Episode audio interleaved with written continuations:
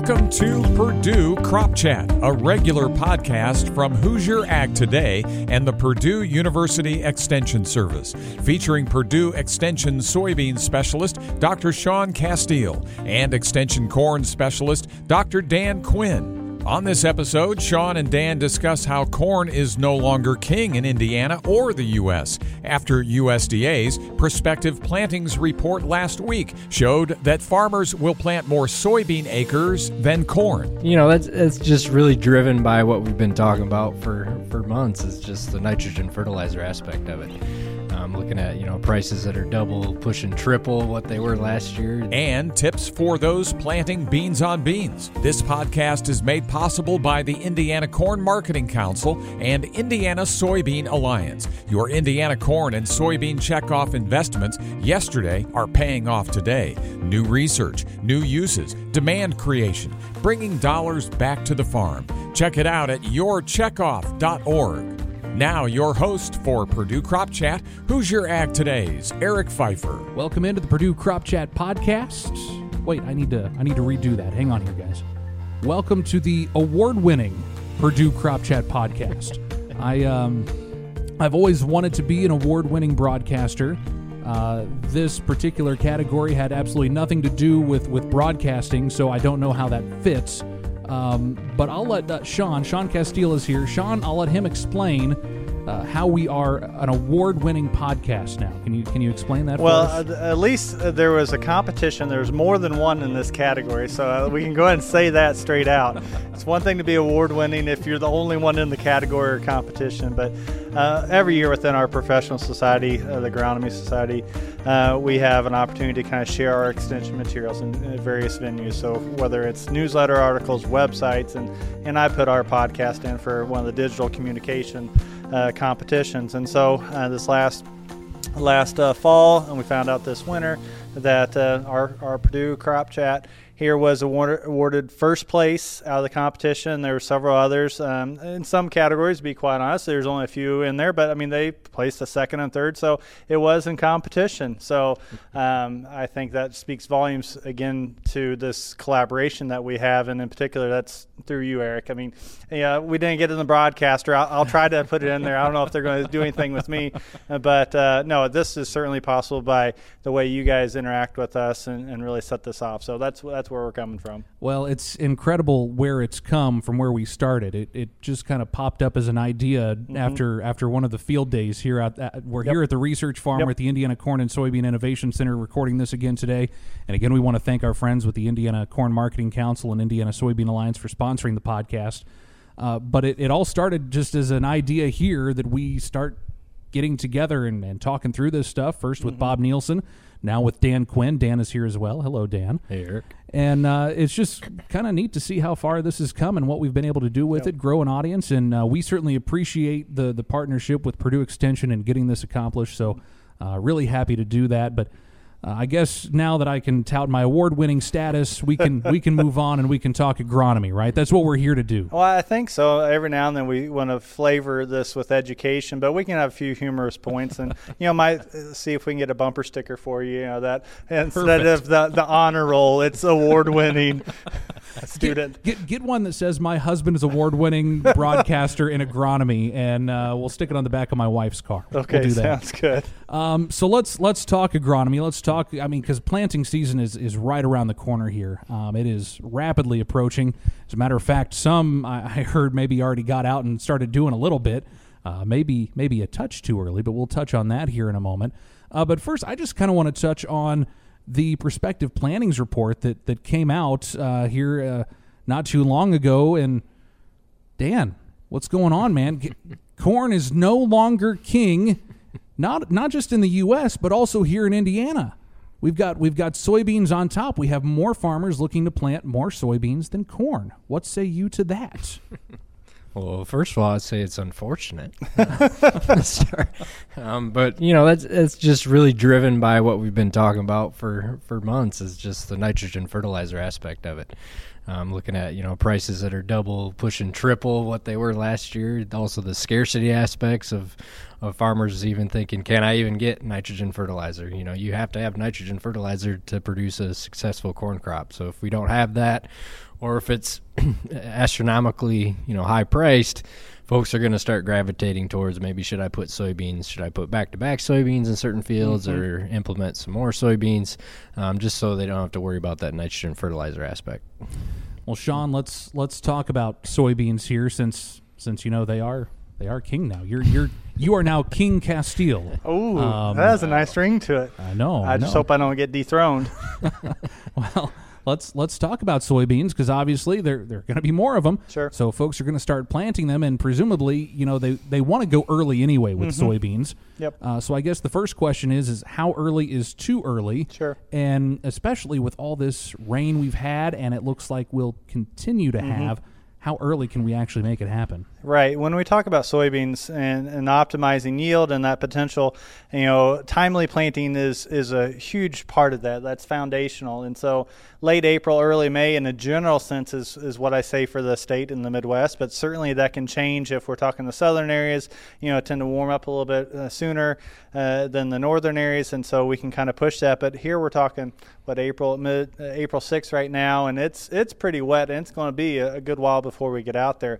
I don't think that we're losing out on any yield potential. Certainly, I know that there's plenty of folks that want to push planting dates, and, and last year we were able to even get out at this exact date probably. And um, you know th- we're not losing out. I guess is uh, short of that. The second part of that is as more acres are going to soybeans, it's okay whenever field conditions are fit. I mean that's really where we're at. Um, and so still want to be within that late April, early May. When we go beyond that, that mid part of May is when we start to lose out on the yield potential. And, and so with soybeans, we're trying to do a, a combination of things of getting more photo period uh, influence as well as heat units. And so then we get more node development and more pods. And so it's all this cascading. So that's what uh, really a timely planting is doing for us. Now, Dan, on the corn side, I know you recently wrote an article. Um, I didn't take the time to read it. I just saw the headline and uh, and thought thought you thought you could just explain it to me. I, I do talk to you somewhat frequently, uh, but it was about corn planting and the, the, the timing associated with that. Can you share some of that with us? Yeah, for those that don't like to read. Well, you know, uh, you know, there's been a big recent push. Uh, a lot of guys are switching to where they're planting their beans in, in front of their corn. So, you know, I want to put some articles together, and I've given some talks recently on when to plant corn. And you know, I've poured over the literature. I've went through old articles, and you know, read a lot of Bob's stuff that he's done in the past. And you know, I've kind of came to two conclusions uh, when it comes to the best time to plant corn. And and number one is it's whenever you want, um, whenever you want to plant corn, and and two, uh, or if you want it all, right? I mean, so let's shoot. and and two, uh, it depends. Oh, Yeah, man. you know that was You haven't even been here a full year as an extension that specialist, was, and you that got was that, my fir- out. that was my first day. I had that lesson. You know, That's Uh, the it bumper depends. sticker that's on the back of your truck. It depends. Um, but you know, it's important with corn is like Ta- Sean talked about. You know, what are your goals? So if you want to plant early, if you want to get the neighbors fired up with your planter and roll it down the street and get everybody talking, you know, you can do that. Or you want to catch an insurance date, or do you want to reach, you know, the timely planting when field conditions are fit. I think that's the most important aspect when it comes to finding a time to plant corn. Uh, typically, they say, you know, when we get past May 1st, if you're delayed past May 1st, you're losing about a half a percent of yield per day.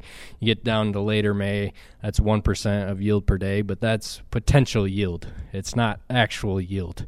Um, so you look at when it comes to corn, we want to plant in timely you know, a timely fashion when field conditions are fit, when soil temperature, soil moisture conditions are are really fit, so we can get that corn plant out of the ground rapid, uniform emergence, um, and then we're off and moving. That's more important than trying to get it in early. That corn seed sits in the ground maybe two, three, four weeks. Um, just because you got it in early, it exposes it further to stress. So it really comes back to trying to find a period when we're hitting those soil temperatures that are averaging, you know, above 50 degrees. Typically, you always hear 50 degrees soil temperature. That's when we can plant. You see pictures of people out in the fields with their soil thermometers saying it's 50 degrees, I can plant. Um, but there's certain aspects, you know, looking at that um, forecast, that future forecast, is it above 50 degrees all the time? Is it at night? Is it dipping below 50 degrees? Is it hovering around 50 degrees? Even then, it can take corn two, three, four weeks to get out of the ground. Or if you look at soil temperatures that are maybe 60, 65 degrees, it might actually take that corn plant only a week, 10 days to get out of the ground. And that's, you know, preferably from an aspect of getting that corn plant out of the ground, getting it uniform, good emergence, and getting it off to a good start. So again, with that, you're talking soil temperature, right? So mm-hmm. we're not we're not talking air temperature. Yeah. We're not talking about you know going down six inches either. I mean, it's upper two inches or so. Uh, yeah. What's that soil temperature? And you think about um, how much rain that we've had and the cooler temperatures it just it takes time to warm those soils up when they're saturated and then you throw a little insult to injury with this in terms of okay you maybe have some more residue yeah. and and so it takes a little more time to, to warm those up and so all of that comes into this play of what's the good seed bed for corn as well as soybeans and we use that same magical 50 mm. degree number yeah. right um, but I dare say that we, we need to be mindful of okay the average of that and then the forecast uh, going into that planting. Yeah, you think about like no-till or cover yep. crop acres. Just because you, you know, the air temperature is this, or my two-inch soil test, your soil temperature is is at 50 degrees. That residue levels and you know soil texture and elevation throughout the field varies. Um, so there's probably areas of the field that maybe are below 50 degrees sure. or higher than 50 degrees. So that's something to be aware of um, as yeah, well. Yeah, and whenever you're putting that in, if, if I don't know how many farmers and, and crop advisors are actually doing it across the field. I, yeah. I dare say there's not many, but yeah. it's like, okay, what's that gut? Even if you are putting the soil temperature probe out there, um, to make sure that you're representing that field, right? So uh, I think about soybeans, and we have over half our acres in, are into no-till corn stalks, and hopefully we're actually splitting those rows if we're doing 15 inch rows and we're getting into less residue type issues. And so okay let's take that temperature. But for the fun of it go ahead and go under the heavy residue and say what the difference is in soil temperature. And just six inches is going to be huge. And so we got to be mindful of that. Yeah sure. You're listening to Purdue Crop Chat, brought to you by your Indiana Corn and Soybean Checkoff organizations. Visit yourcheckoff.org. Now, Sean, I was just with a, a, farmer yesterday, and we were joking about, hey, it's time to start planting, right? It's time, right. To, time to get out there. And, and he says, you know, we've we've been out there th- this early. Um, you know, it, it was soybeans. We got to get them in early, early, early, sure, early, early. Sure. And then the past two years, he's done it early, and then it there was a frost. Mm-hmm. So that's always a concern yep. here too. And and I guess I would you know I, I, assume you would caution folks against getting started too early from that standpoint. Right. You know that's that's certainly one of the things when you look at the two crops in particular. Uh, if both crops are up, I mean, and within a, a week of emergence, and we get a frost, you know, we normally think of soybeans being the one that's really going to get hit worse, and in particular because our growing point, the growing point of soybeans is above the ground as soon as it emerges. Whereas corn, it's still hiding out, it's in hibernation until about V5, V6, and so it's got a little insulation, quite literally a little bit of insulation, yeah. right? Uh, and so with that on the soybean front, even with that being said, um, I have been surprised over the years that uh, we can have beans up. I, I, remember a few years ago we had like a 28 degree night. I mean, it, it just it nailed them. But how how was the, the terminal bud? Was it clamped inside of the unifoliate still? And so there's actually some level of protection. We had some burn we had some injury um, but then they still developed out of that. And so uh, you have to kind of be mindful of it. The beans can recover but boy if they get burned enough you, they're gone. Whereas corn okay it's going to look ratty for a little bit. You can correct me if i'm wrong dan but then it'll just regrow because again the growing point's still under the ground yeah, I think another aspect too when you're pushing planting dates a little bit earlier. Um, you know, number one is the soil might be a little more moist too when you're pushing earlier. There's always the threat of compaction. You think mm-hmm. about sidewall compaction with mm-hmm. planters. Uh, you know, something I've been told. You know, Bob has said this in the past. You know, the sins of planting is going to haunt you throughout the entire season. Sure. You know, if you have compaction issues, sidewall compaction issues, poor root growth, that corn plant is basically you know behind throughout the entire season um, when you're just off to a bad start. And other aspects are diseases too. You mm-hmm. think about like pythium, you know, some of these seedling diseases, they tend to thrive in those 40, 50 degree soil temperatures, high soil moisture temperatures. You know, seed treatments can buy you a little bit of time, maybe two to three weeks, but if that corn plant's sitting in that soil, it's cold, it's not emerging, you know, that seed treatment eventually runs out.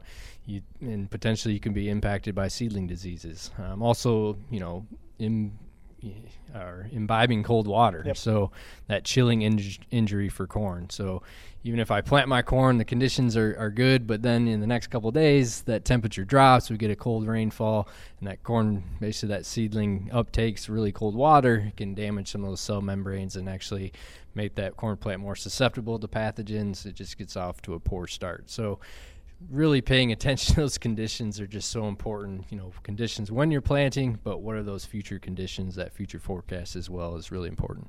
And soybe- soybeans are echoing the same thing, right? If we're in cool, wet conditions, seed treatments, that's certainly one I want to make sure that we're putting out, okay, fungicide seed treatments for what you have had in the past in that area, whether it's Phytophthora or whether it's Pythium, or even looking down the road in terms of a disease that you see later, state fair time, but the an infection occurs in early growth, early vegetative growth, like sudden death syndrome. So be mindful of those diseases as we push a planting date, as we push planting conditions, so then we can can manage for it. You know, we think about seed treatments. I mean, yeah, two to three weeks is kind of the ballpark number I, I use as well. And so it's if we don't have that growth and it's it's planted early enough, those roots aren't protected anymore, right? And so then we're going to have that, that potential injury. And again, you and I walked fields last year with Phytophthora, just annihilated areas of the field yeah. because of this wet condition that continued to last forever.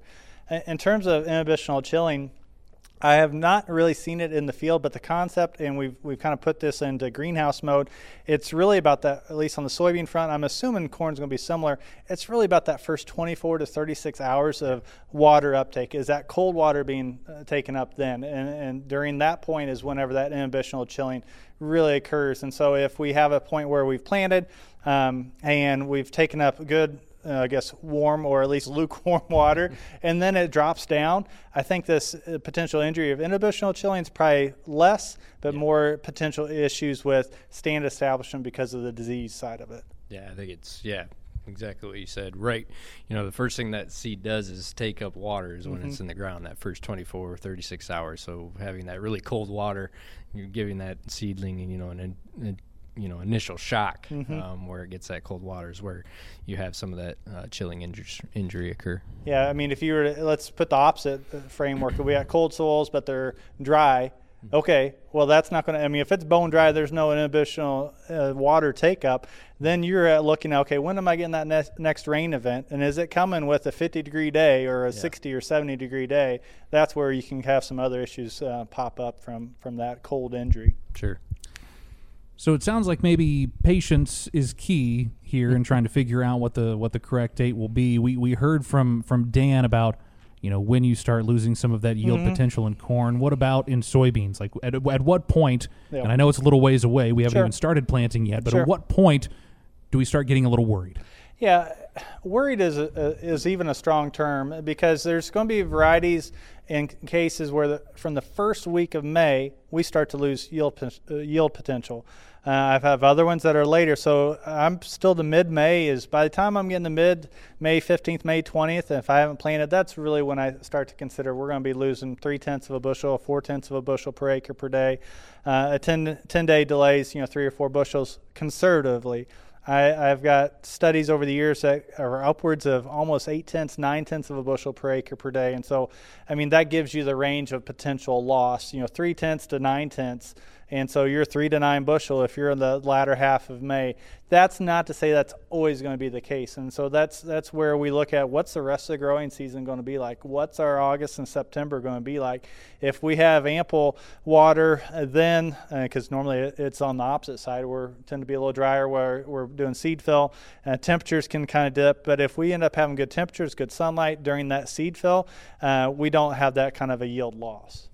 Yeah, I think the the aspect of you know losing some of that yield what I talked about earlier it's potential yield. Sure. it might not be actual yield. We don't know what those conditions are going to be you know later in the season. There's still aspects where corn is planted you know first week of June and it produces yields you know higher than corn that maybe was planted early in poor conditions. So it may impact potential yield but we may still have you know pretty good conditions uh, later in the season that can drive some high yield still Mm-hmm. One thing that I've been uh, pouring through some of our old, uh, not old data, but it's our past 10 years of data with seeding rate trials, and, and hopefully come out this week and we can link to it, Eric. But the idea of seeding rates, and that's one that we've looked at for years, and it's okay as long as we have 100, 120,000 plants, we're more more than good enough. And one thing that's been very interesting with this, and we've got nearly 60 trials in this, and that this tillage no-till comparison, this planter versus drill, and these haven't been head-to-head comparisons, but it's just the way things work out with these trials, these field scale trials. And so, in the no-till versus conventional till, as we break down, they're almost an even split.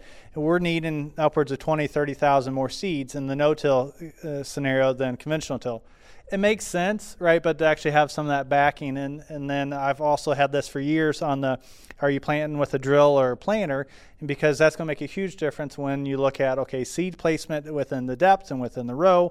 And so I think most people can have appreciation again that a planter is going to do a better job of that, and so we don't need as many seeds, whereas a drill needs more. And so in that case, we're about thirty thousand more seeds with a drill compared to a planter. So some of these things to be considering as we get into there. There's been some folks in um, across the, the, channels of this this winter and maybe even last couple of years of planting soybeans ultra early and ultra low. And I just don't see that uh, paying out in terms of that being your plan. Now, an ultra low, I'm, I'm talking 50, 60,000 plants is your target. Um, I don't want to go out there saying that's my target, but there's certainly cases where we don't have as much of a yield hit with that kind of a low stand.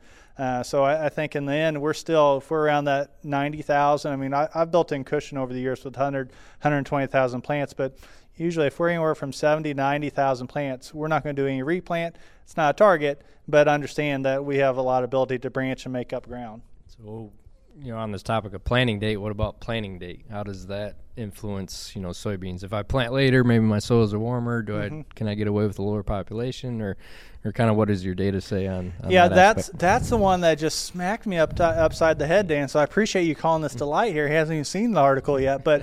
Um, you know, for I go back to our late planting years, 2019, right? We were having those, and my recommendations come out of the gate you know, every week in June basically increased about 10 to 15,000 seeds. All right. And the mindset is going back to the planting date effect. Soybeans respond to planting date really by heat units and photoperiod, this combination. And so if we plant timely, we have more opportunity for heat unit development, which helps us with node development, which helps us with pod development, where before photoperiod pushes us over as we go into June, we don't have as much influence from heat units as we do photoperiod. So now we have short compact plants. So instead of maybe a 20 noded plant, 20 trifoliate nodes, maybe we're only 15 trifoliate nodes. And so to make up that ground, you know, often I say, okay, let's increase our seeding rate. We need more plants per acre because we have fewer nodes per acre, fewer opportunities for pods.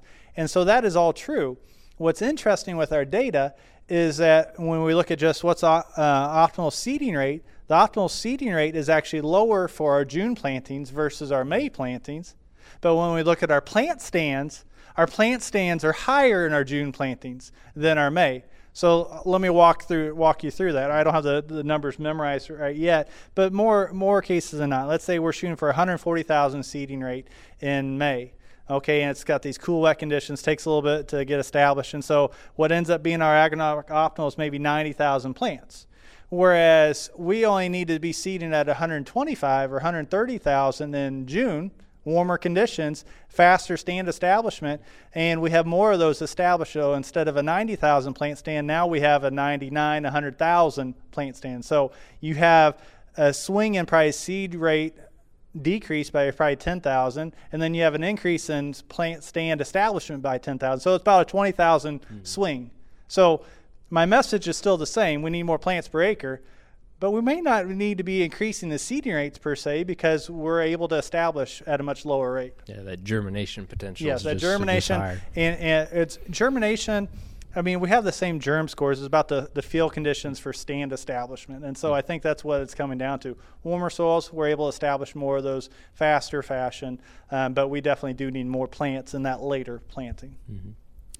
We're going to take a time out here on the Purdue Crop Chat podcast, and and I don't know, Sean, we might just be able to kick Dan out. He's, I mean, oh, he has good corn? questions. What, what is, uh, we can leave him in for those. Say, what what is corn anymore? Yeah, right? Yep. No, no, we'll let him we'll let him stick around a little while, but we do need to talk about since soybeans are going to be king this year in Indiana. Uh, those folks that are doing beans on beans. We need to talk about that a little bit. So we'll do that here after the break. Sounds good. Planting a seed is an act of faith. And even if it makes it to maturity, Mother Nature and markets determine the value, right? Not when you've got your corn and soybean checkoffs. The checkoff is like a little seed coat of protection. It's like planting a penny to grow a dollar. In fact, with investments in research, new uses, and demand creation, we've seen a $12 return to the farm for every soybean checkoff dollar invested. Check out your Indiana checkoffs at yourcheckoff.org. Welcome back to the Purdue Crop Chat Podcast. I'm Eric Pfeiffer from Hoosier Ag Today. Dan Quinn, Extension Corn Specialist, is here. Sean Casteel, Extension Soybean Specialist. And we've we've been making jokes, but it's it's not really a joke. Soybeans will be uh, planted more in Indiana than corn will be this year and across the U.S. We had a story uh, just the other day with um, with someone from Iowa State talking about how beans on beans is a bad idea if you have soybean cyst nematodes. So we've so we've got you know that out there. What are some other concerns uh, out there for doing beans on beans for those that are electing to do that this year? Yeah, I think we, we still have to go down the, the pest route, right? So soybean cyst nematode is definitely at the top of my list, and so in that, just the, the brief. Okay, understand if you've got it, at what level, what what HG types, and then to go to your variety. Okay, which varieties do I have? If you're going to the fields that are going to be soybeans after soybeans, you probably ought to pick the varieties that have a different source of resistance than probably PI 88, 788. So that's the most common one. So look for Peking, look for a few of those other ones. So on that front is a good starting point. Secondly, uh, when we look at other pests, uh, we talked a lot today about uh, seedling diseases. And so I, I think about the same thing. You're going to create an environment where you've got the soybean residue for the said pathogen to you know continue to grow and develop. And so then you're just creating another opportunity for even more pathogen development. And so I think about making sure that we've got our our seed treatments that are in order uh, to handle some of those, whether it's the Pythium, the Phytophthora, as well as I go back to variety selection too, right? So that's one of our, our best sources of managing for these diseases. And okay, look at what what source of resistance or field tolerance, depending on the, the pathogen, depending on the company, that's your starting point in manage, managing those. Um, the other things that, that come to my mind uh, go with the idea that um, what are we doing for weed control, right? And so, are we creating another environment where we've got herbicide resistant weeds that have been building, and now we're going in to soybeans again? And have we done a good job managing those in the past? And if we have, okay, maybe not a big deal. If we've had trouble or we're having trouble getting the right herbicide chemis- chemistry that we want this year, that could be a real sticking point. One of the beauties of rotation and not just to you know kick corn here is just uh, we can handle some of the disease because we have that ability to rotate and get in some different chemistries. And so I think there is that that, that beauty that comes into that in terms of agronomic management and also just overall yield benefit in a, a crop rotation. So Dan, now we don't want to talk to him. Let's keep talking soybeans. No, no, really, Dan. I mean, you, you said you were listening this morning to Dr. Langemeier, and I'm not going to ask you to go and, and become an economist all of a sudden, but uh, you know, we talked last month uh, when we were at New Orleans for Commodity Classic, and uh, your your former uh, advisor there, Chad Lee, the agronomist down in, in Kentucky, said that the markets are telling you to stick to your rotation, and obviously that's that's not happening. I mean, what what are what are your thoughts on this? I mean, what about coming back later with corn? I mean, what what types of things is this doing? You know, beans on beans, corn on corn. What what is what are some of the impacts of that? Yeah, I think you know, just listening to our economist this morning, you know, he's kind of pointing to the to the aspect that the market is kind of telling folks to maybe navigate away from um, doing soybean on soybean because those profit margins are still pretty high. Um, you know, he made a comment this morning that, that kind of stuck with me that maybe profit margins for corn might be as high as what they were in 07 in the first ethanol boom um, just this year. Um, now those things could definitely tighten and get very, you know, profit margins could get pretty slim in the next few years, but this year um, things are still looking really strong for corn, even with the fertilizer prices that we have. Um, you know, I think across the state of Indiana and, you know, talking to other agronomists as well, it seems like most farmers are kind of sticking to their rotation. Uh, folks that we've talked to, and it comes back to that profit aspect. Even though um, nitrogen fertilizer prices are high and herbicides and all these input costs are high, it's the crop prices are high as well. Um, and it looks like it, they may gravitate that way even throughout this year with some of the issues in Ukraine and some of the issues overseas. Um, so those profit margins are still there, um, and there's still you know pretty good chance to make pretty good profits this year, even with some of the nitrogen fertilizer um, issues we're having. One thing that's just kind of crossing my mind as we talk about this, you know, more soybean acres, and I was just having a conversation yesterday on seed supply, and so I mean that's starting to get tight too, right? In terms of okay, is there enough seed? Is the variety is out there? So I, I, I would go ahead and put that out there too for our our growers and everything. Okay, if you're making that switch, or you're going to do soybeans on soybeans, okay, you're you're going through the list of okay, good uh, cyst resistant package, uh, seed treatments, and what diseases and everything else. Okay, let's make sure the variety is available too, right? So we can go through that the other aspect on the economics, okay, maintaining on corn or not, uh, is is that other crop, right? We, we do have some wheat acres in the state, and the price looks really good on that. And so thinking through, okay, uh, what can we set up if we're doing any kind of contracting to say, okay, this fall I want to get back into wheat, and I haven't been in wheat for a while. Maybe the, there's some of this coming in. I don't understand all of it, but I mean, think about going with soybeans, plant a little bit earlier, or cut those beans earlier, able to get wheat out in a timely fashion, and not having the the the grass after grass. I'm thinking about okay, going corn to wheat. You know, the, that bridge that can have some issues too, right? Mm-hmm. So I think there might be some other aspects of this more soybean acres coming into play that potentially it's it's swinging us to have a few more wheat acres as well. Sure.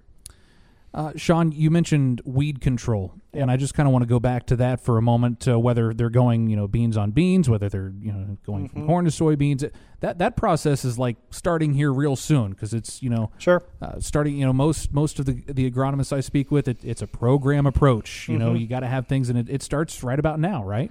Right, and so I think you want to be able to start with a field that's clean. You know, if you're going in and you're planting and you've got weeds out there that you haven't managed, and you're not going to be able to manage within a day or two of planting, uh, recovering from that is is a really hard spot, especially whenever we have limited herbicide uh, options.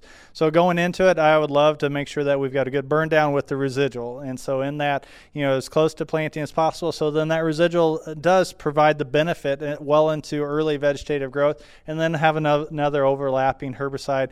You know, whether you have the the, the contact as well as residual, so then you can t- continue to overlap that. One of the things with um, doing a herbicide control, burn down and residual too early is that okay, it peters out, all right, and then you eventually go in and you plant your beans or corn for that matter, and then you're losing out on some of that weed control. So uh, the timing of that is everything, and, and that's one of the things with our springs of the last well, the 10 plus years I've been here, it just seems like we've got very short windows anymore with our field activities. And so that includes anything from her- herbicide spray to our planting to our, you know, nitrogen. So we have to be timely and, and you know manage all that. Yeah, I think the residual aspect is just so important always. But you think about some of the shortages we're having, where guys maybe can only do one Roundup mm-hmm. class um, this year, or in the past maybe they've done two. Uh, you know, talking to some of our weed scientists here at Purdue, one thing they've told me is that if you can only get one message out when it comes to weed science, you know, I'm not a weed scientist, but if you can just tell folks use your residuals, that's yes. you know, that's the number one thing. Using those residuals to give you time um, and a good, you know, point to where we can get some of that post herbicide applications in. But they just do a really good job with controlling some of these weed issues, the herbicide resistant weed sure. issues that aren't going away and getting more and more prevalent uh, as we move forward. One of, one of the other things when we talk about just starting clean with uh, in terms of weeds is to have that application whenever the weeds are actively growing, right? And, and what I mean by that is, okay, you can have a green mat out there or purple. It depends on which which weed we're talking about. But whenever the spray is going on, you want to be able to have that plant actively taking up the herbicide so it does kill it, right? if we don't have that active uh, take, taking it up or uptake, uh, you're gonna have troubles with some of that that weed control. And so one, that's we're 50 odd degree day today, but I mean chance of snow it seems like 40 degrees, and so yeah. you know we're talking 40 degree type weather. Again, fields aren't fit right now, but as we dry out, we also need to warm up. So then these weeds will take up the herbicide and get burned down, and then follow through with our residual for those that are handling the the germinating seeds.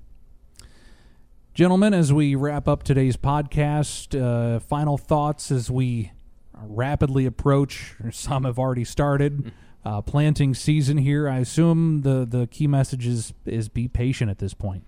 Yeah, I think you know. First thing I want to say is heavy is the head that wears the crown. You know, this year. That wasn't self-inflicted either.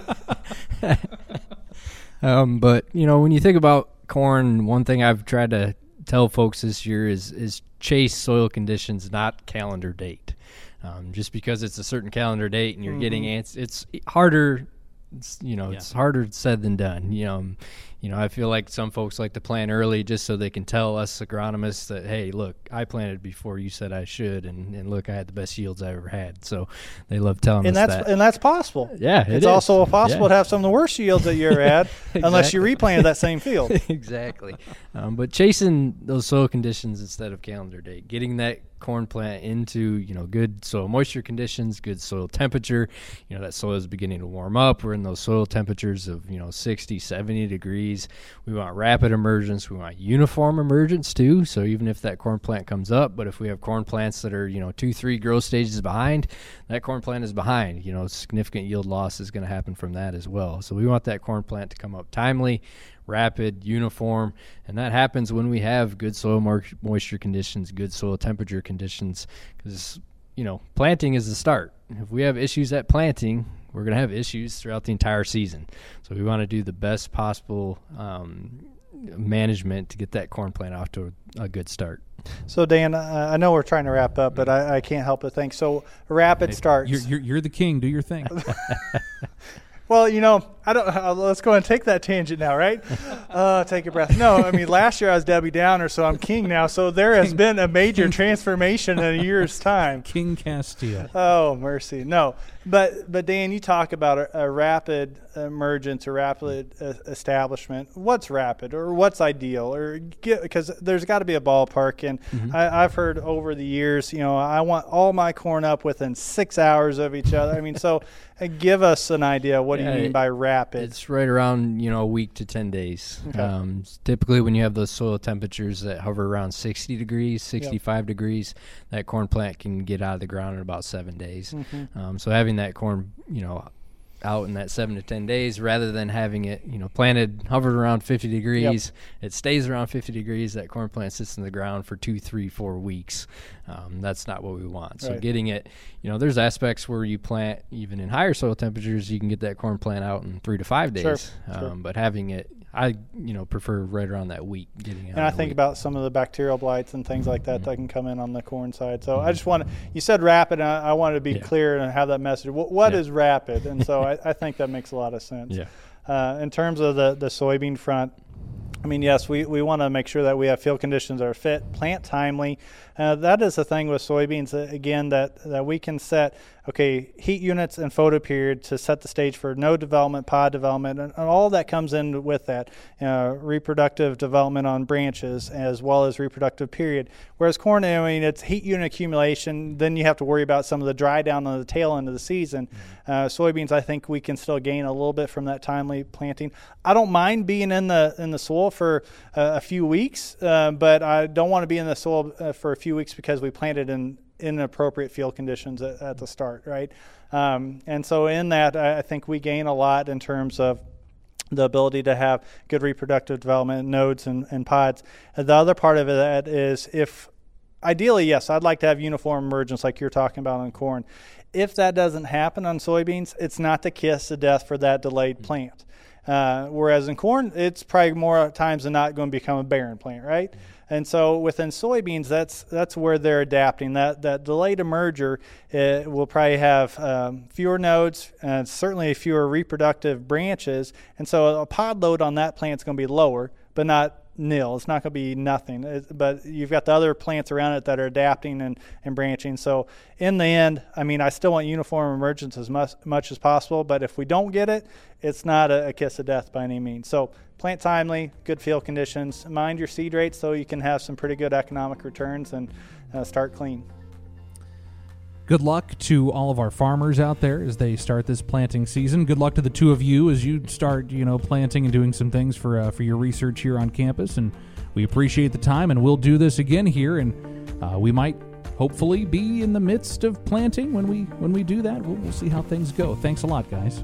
Thanks, Eric. Thanks, Eric. This has been Purdue Crop Chat, a regular series featuring Purdue Extension's Dr. Dan Quinn and Dr. Sean Casteel, made possible by the Indiana Corn and Soybean Checkoffs, the Indiana Corn Marketing Council, and the Indiana Soybean Alliance. The checkoffs are pleased to help bring you agronomy insights from Purdue Extension. Purdue Crop Chat, a service of Purdue University Extension, and Hoosier Ag Today, timely, relevant, credible.